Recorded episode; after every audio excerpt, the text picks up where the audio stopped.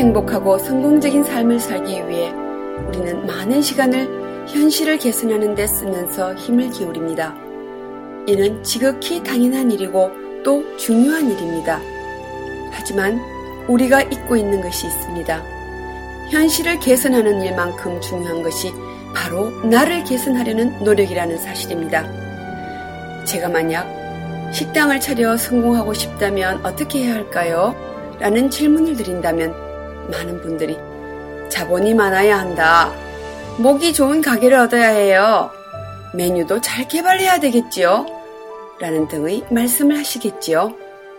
하지만 저는 이런 것들은 오히려 부차적인 것이라고 생각합니다. 식당을 성공시키기 위해 가장 중요한 것은 먼저 내가 식당을 잘 운영할 수 있는 사람이 되는 것입니다. 늘 주변을 정갈이하는 부지런함, 늘 웃는 얼굴로 사람을 대하는 밝은 마음과 표정, 미세한 맛의 차이까지 느낄 수 있는 섬세한 미각과 최고의 미각을 위해 수고를 마다하지 않는 성실함과 정직함.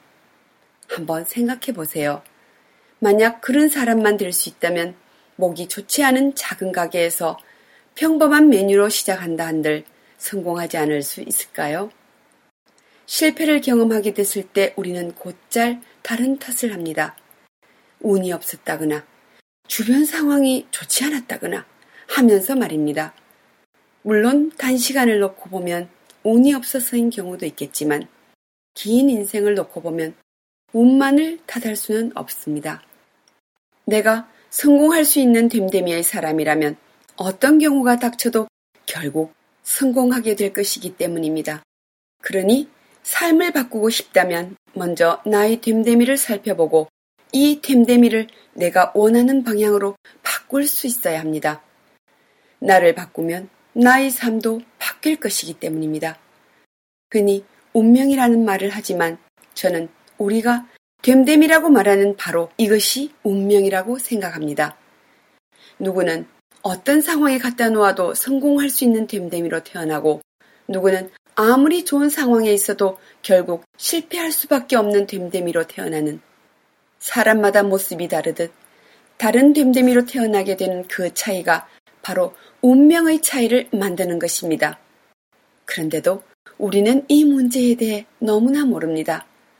예를 들어 우리 주변에는 남편이 성실하지 않다고 불평하는 많은 아내들이 있습니다. 그리고 하나같이 사람이 어떻게 그럴 수가 있냐 고 이야기하지요. 물론 성실함이 미덕인 것은 분명하고 누구나 그러기 위해 노력해야 하는 것은 사실입니다. 그렇지만 그러해야 하는 것과 그럴 수 있는 것은 다른 문제입니다. 몸이 약한 남편을 만났다고 생각해 보세요. 남편의 몸이 약한 것이 때론 불만스럽기도 하겠지만 그렇다고 왜 몸이 약하냐고 화를 내지는 않을 것입니다. 그것은 타고난 문제이며 하루 이틀의 노력으로 해결되는 문제가 아니라는 것을 알고 있기 때문이지요. 그래서 오히려 남편의 건강을 돕기 위해 노력할 겁니다.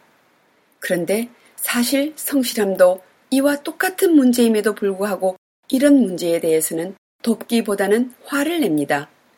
그것은 그냥 마음만 먹으면 할 수 있는 일이라고 생각하기 때문이지요.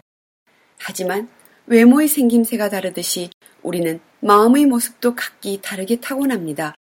그리고 이렇게 한번 타고난 마음은 바꾸기가 쉽지 않습니다. 마음 역시 몸과 다를 바 없는 원리에 의해 움직이기 때문입니다.